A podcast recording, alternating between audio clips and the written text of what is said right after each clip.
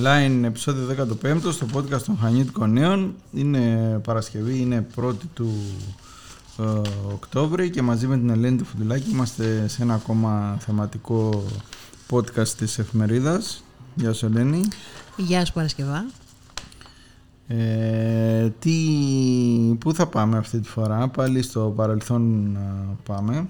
Ναι, μέσα από αφηγήσεις ανθρώπων, του τουρισμού εκείνης, εκείνης της εποχής, του τότε και του τώρα, θα μας διοικηθούν πώς ήταν ε, οι πρώτοι επισκέπτες στη δεκαετία του 50, του 60 και μαζί θα κάνουμε και μια αναδρομή στο πώς εξελίχθηκε το, το τουριστικό τοπίο των Χανίων σιγά σιγά. Ναι, άρα πάμε σε μια, στα σπάργανα τέλος πάντων του, του τουρισμού, που- μια εποχή πολύ διαφορετική από τη σημερινή του, του υπερ ε, τουρισμού, όπου ε, αναλυτικά βέβαια για τις διηγήσεις των τριών συνομιλητών μας μπορούν να τις διαβάσουν ε, οι ακροατές μας στα Χανιώτικα Νέα του Σαββάτου και στις, ε, στο ένθετος των διαδρομών.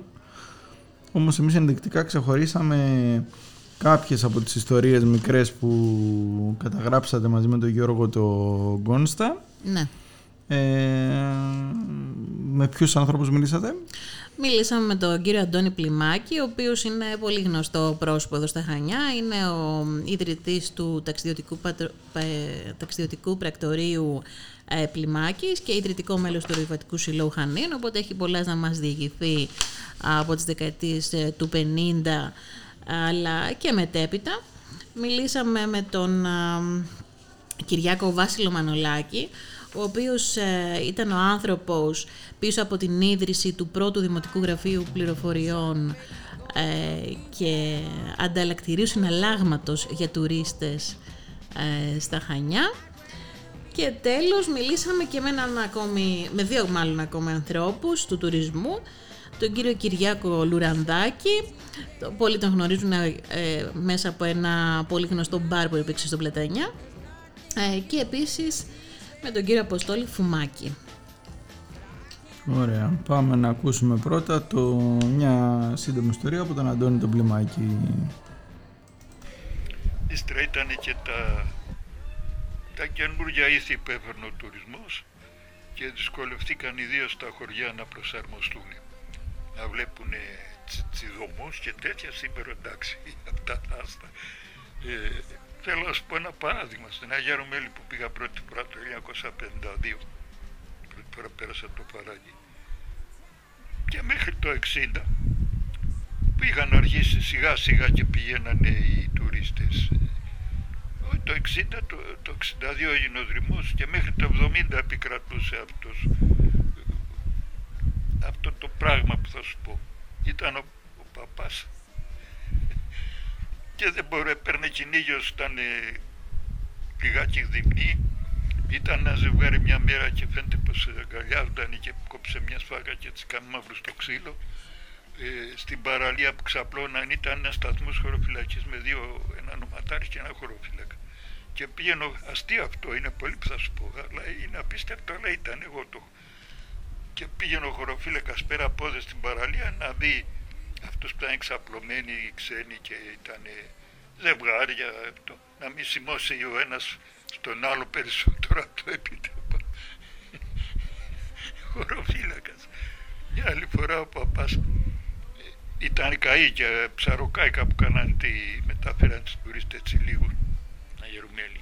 Και πήγε να τον φωτογραφίσει ένας πριν μπει στο καΐκι και του λέει «Ου, νο».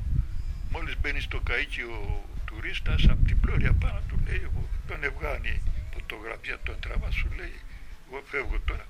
Πηδάει ο παπάς στο καΐκι και τον έκαμε μαύρο στο ξύλο. Πηγαίνοντας στη Σαμαριά εκείνα τα χρόνια, 10 χρόνια πήγαινε ο δρυμός.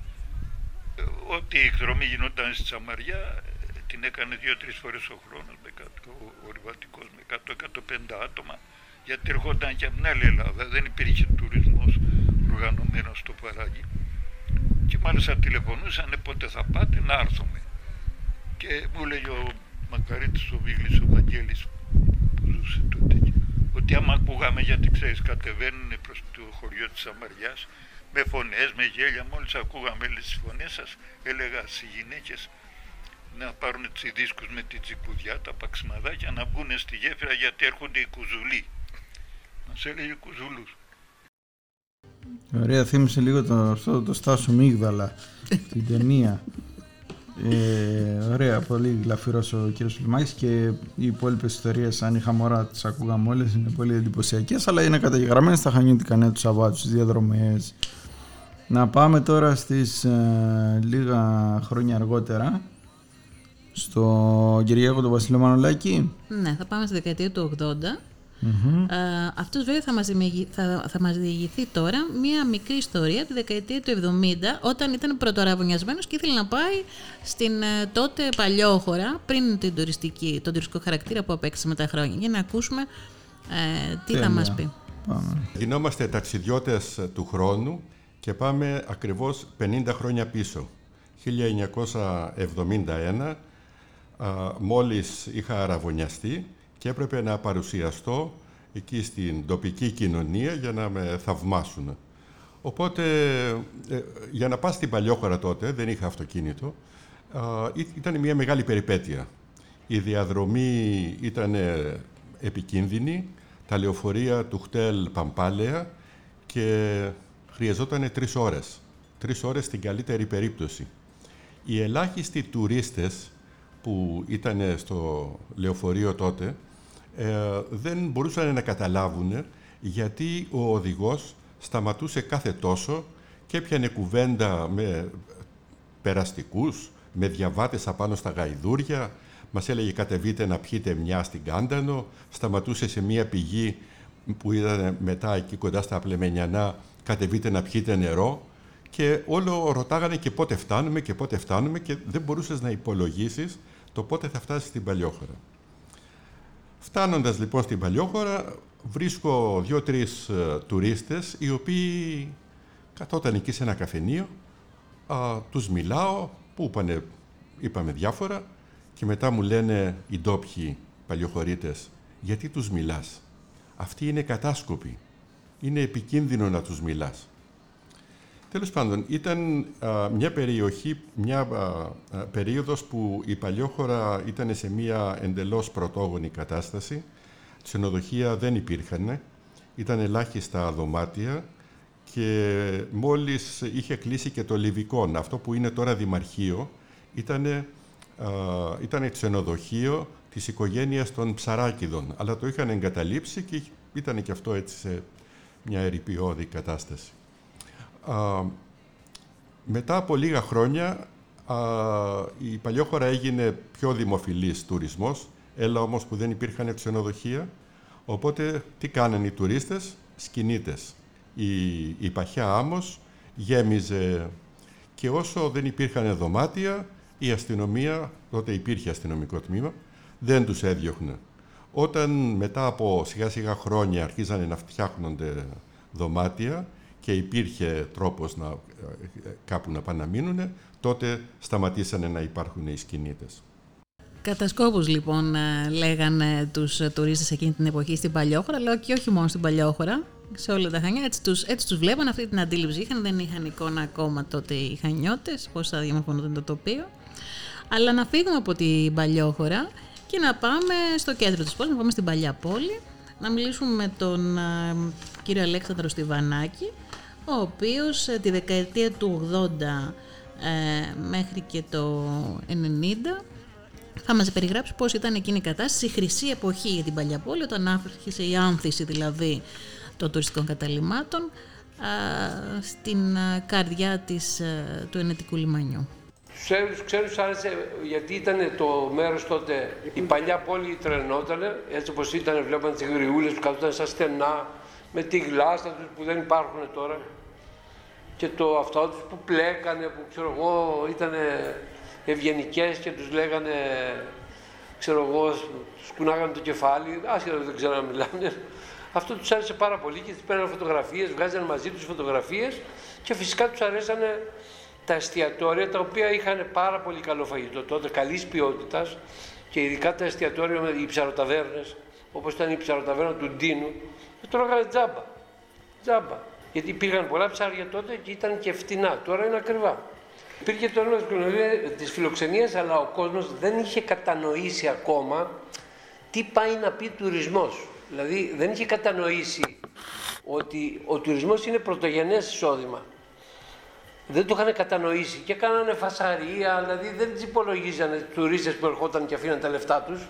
Δεν καταλαβαίνανε τι, τι, σε τι αλυσίδα μπαίνει αυτός ο ξενοδόχος που βγάζει λεφτά, θα δώσει λεφτά και στον υδραυλικό και στο μαραγκό και θα ξοδέψει και στο φαγητό και οι τουρίστες θα πάνε στο εστιατόριο. Αυτά δεν το είχαν νιώσει. Αργότερα μπήκαν στο νόημα. Ότι όλα τα επαγγέλματα, τα συναφή του ξενοδοχείου, ότι τρώνε από το ξενοδοχείο. Δεν το είχαν καταλάβει αυτό. Ναι, τώρα νομίζω ότι έχουν παραμπεί στο νόημα, ε. Ότι η προτεραιότητα αποτελεί ο επισκέπτης της πόλης και ο μόνιμος κάτοικος, ε, μάλλον θες να διώξεις το μόνιμο κάτοικο, το, ε, και αυτό το έχουμε δει να συμβαίνει έτσι και σε μαγαζιά, ότι δεν ναι. σου λέει τι να κάτσει τώρα, έλα να σας κάτσουν οι τουρίστες, ξέρω εγώ, να τους πάρουν μια χωριά 20 Υπάρχει ευρώ. ένα θέμα αυτό σε όλη την Ευρώπη, νομίζω, στις τουριστικές ε, ε, πόλεις. Ε, εντάξει, εδώ ναι, μπορεί, δεν ξέρω, δεν έχω εικόνα για όλες, αλλά τέλος πάντων για, το, για τη δικιά μας α, πόλη είναι λίγο, έχουμε πάει στο α, άλλο άκρο από, από τότε. Πάντως να πούμε ότι οι περισσότερες αφηγήσεις, ε, και περισσότερα πρόσωπα, περισσότερες ιστορίες έχουν την ε, ε, δυνατότητα να διαβάσουν οι χανιώτες στο τρισέλιδο αφιέρωμα των ε, διαδρομών του Σαββάτου. Αυτό ήταν ένα μικρό spoiler που ακούσαμε, δηλαδή το έντυπο, οι έντυπες αφηγήσεις είναι ακόμα πιο χορταστικές. Ε, πραγματικά θα, σε κάποια σημεία θα γελάσουμε την καρδιά τους οι αναγνώστες και κάπως έτσι νομίζω ότι θα έχει και ενδιαφέρον να συνεχίσουμε αφηγήσεις σε άλλα αφιερωματικά podcast.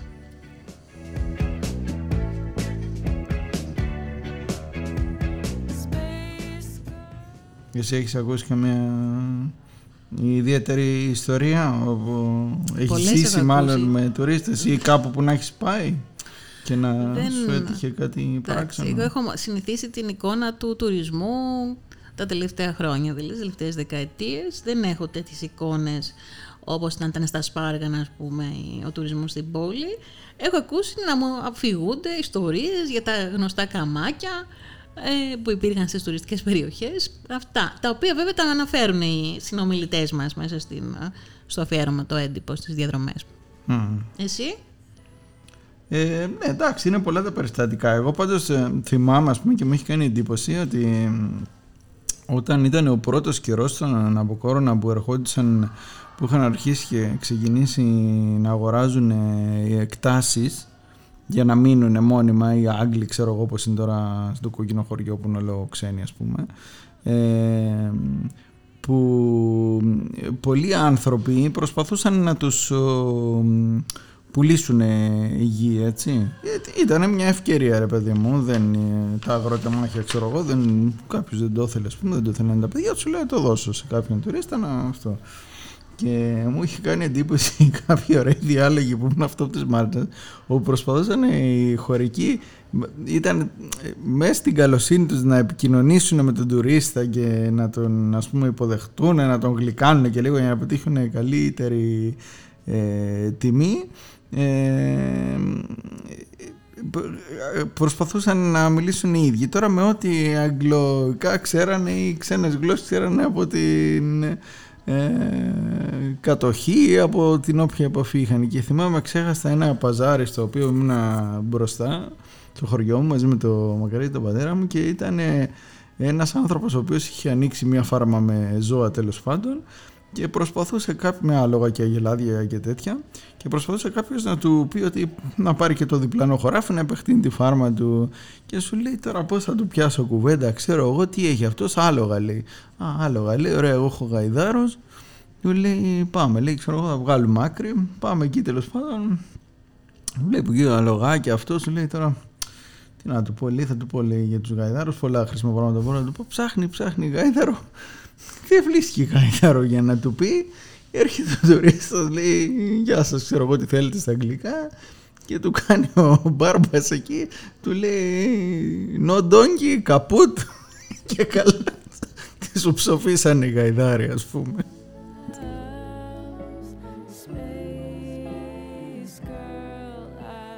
Τέλος πάντων. Νομίζω στα Αυτές. χωριά, ναι, υπάρχουν πάρα, πάρα πολύ ωραίες ιστορίες. Μέχρι και τώρα, μιας και θυμήθηκε στον πατέρα σου, να, να πω και εγώ ότι μ, πρόσφατα, πριν μερικά χρόνια, ήταν ο πατέρας μου στο χωριό, στο Παλιαρούματα, εκεί που είναι το πατρικό μου, σε μια γειτονιά, στα Ταρατσιανά, όπου, όπου περνούσαν οι, κα- κάποιοι ξένοι επισκέπτες να πάνε στα αρχοντικά.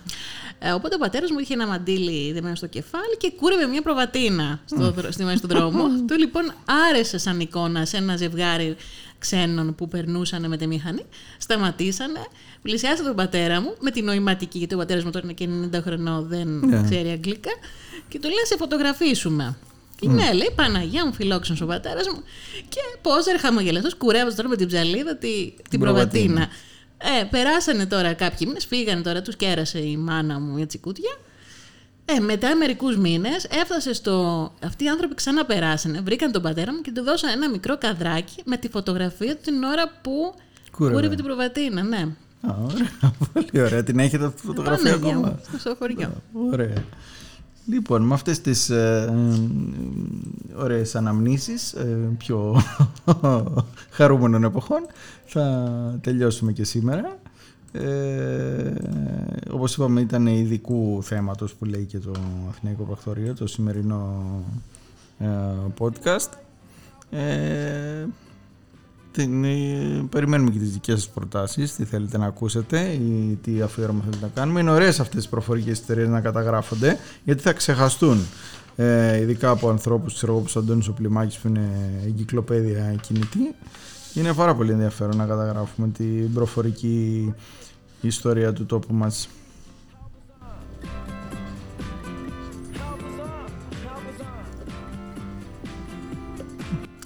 Οπότε ραντεβού, ανανέουμε το ραντεβού μας για την επόμενη εβδομάδα. Βεβαίως, καιρού και σεισμού επιτρέποντος. Χτύπα ξύλο. Ή στο επανειδή. Ή στο επανειδή. around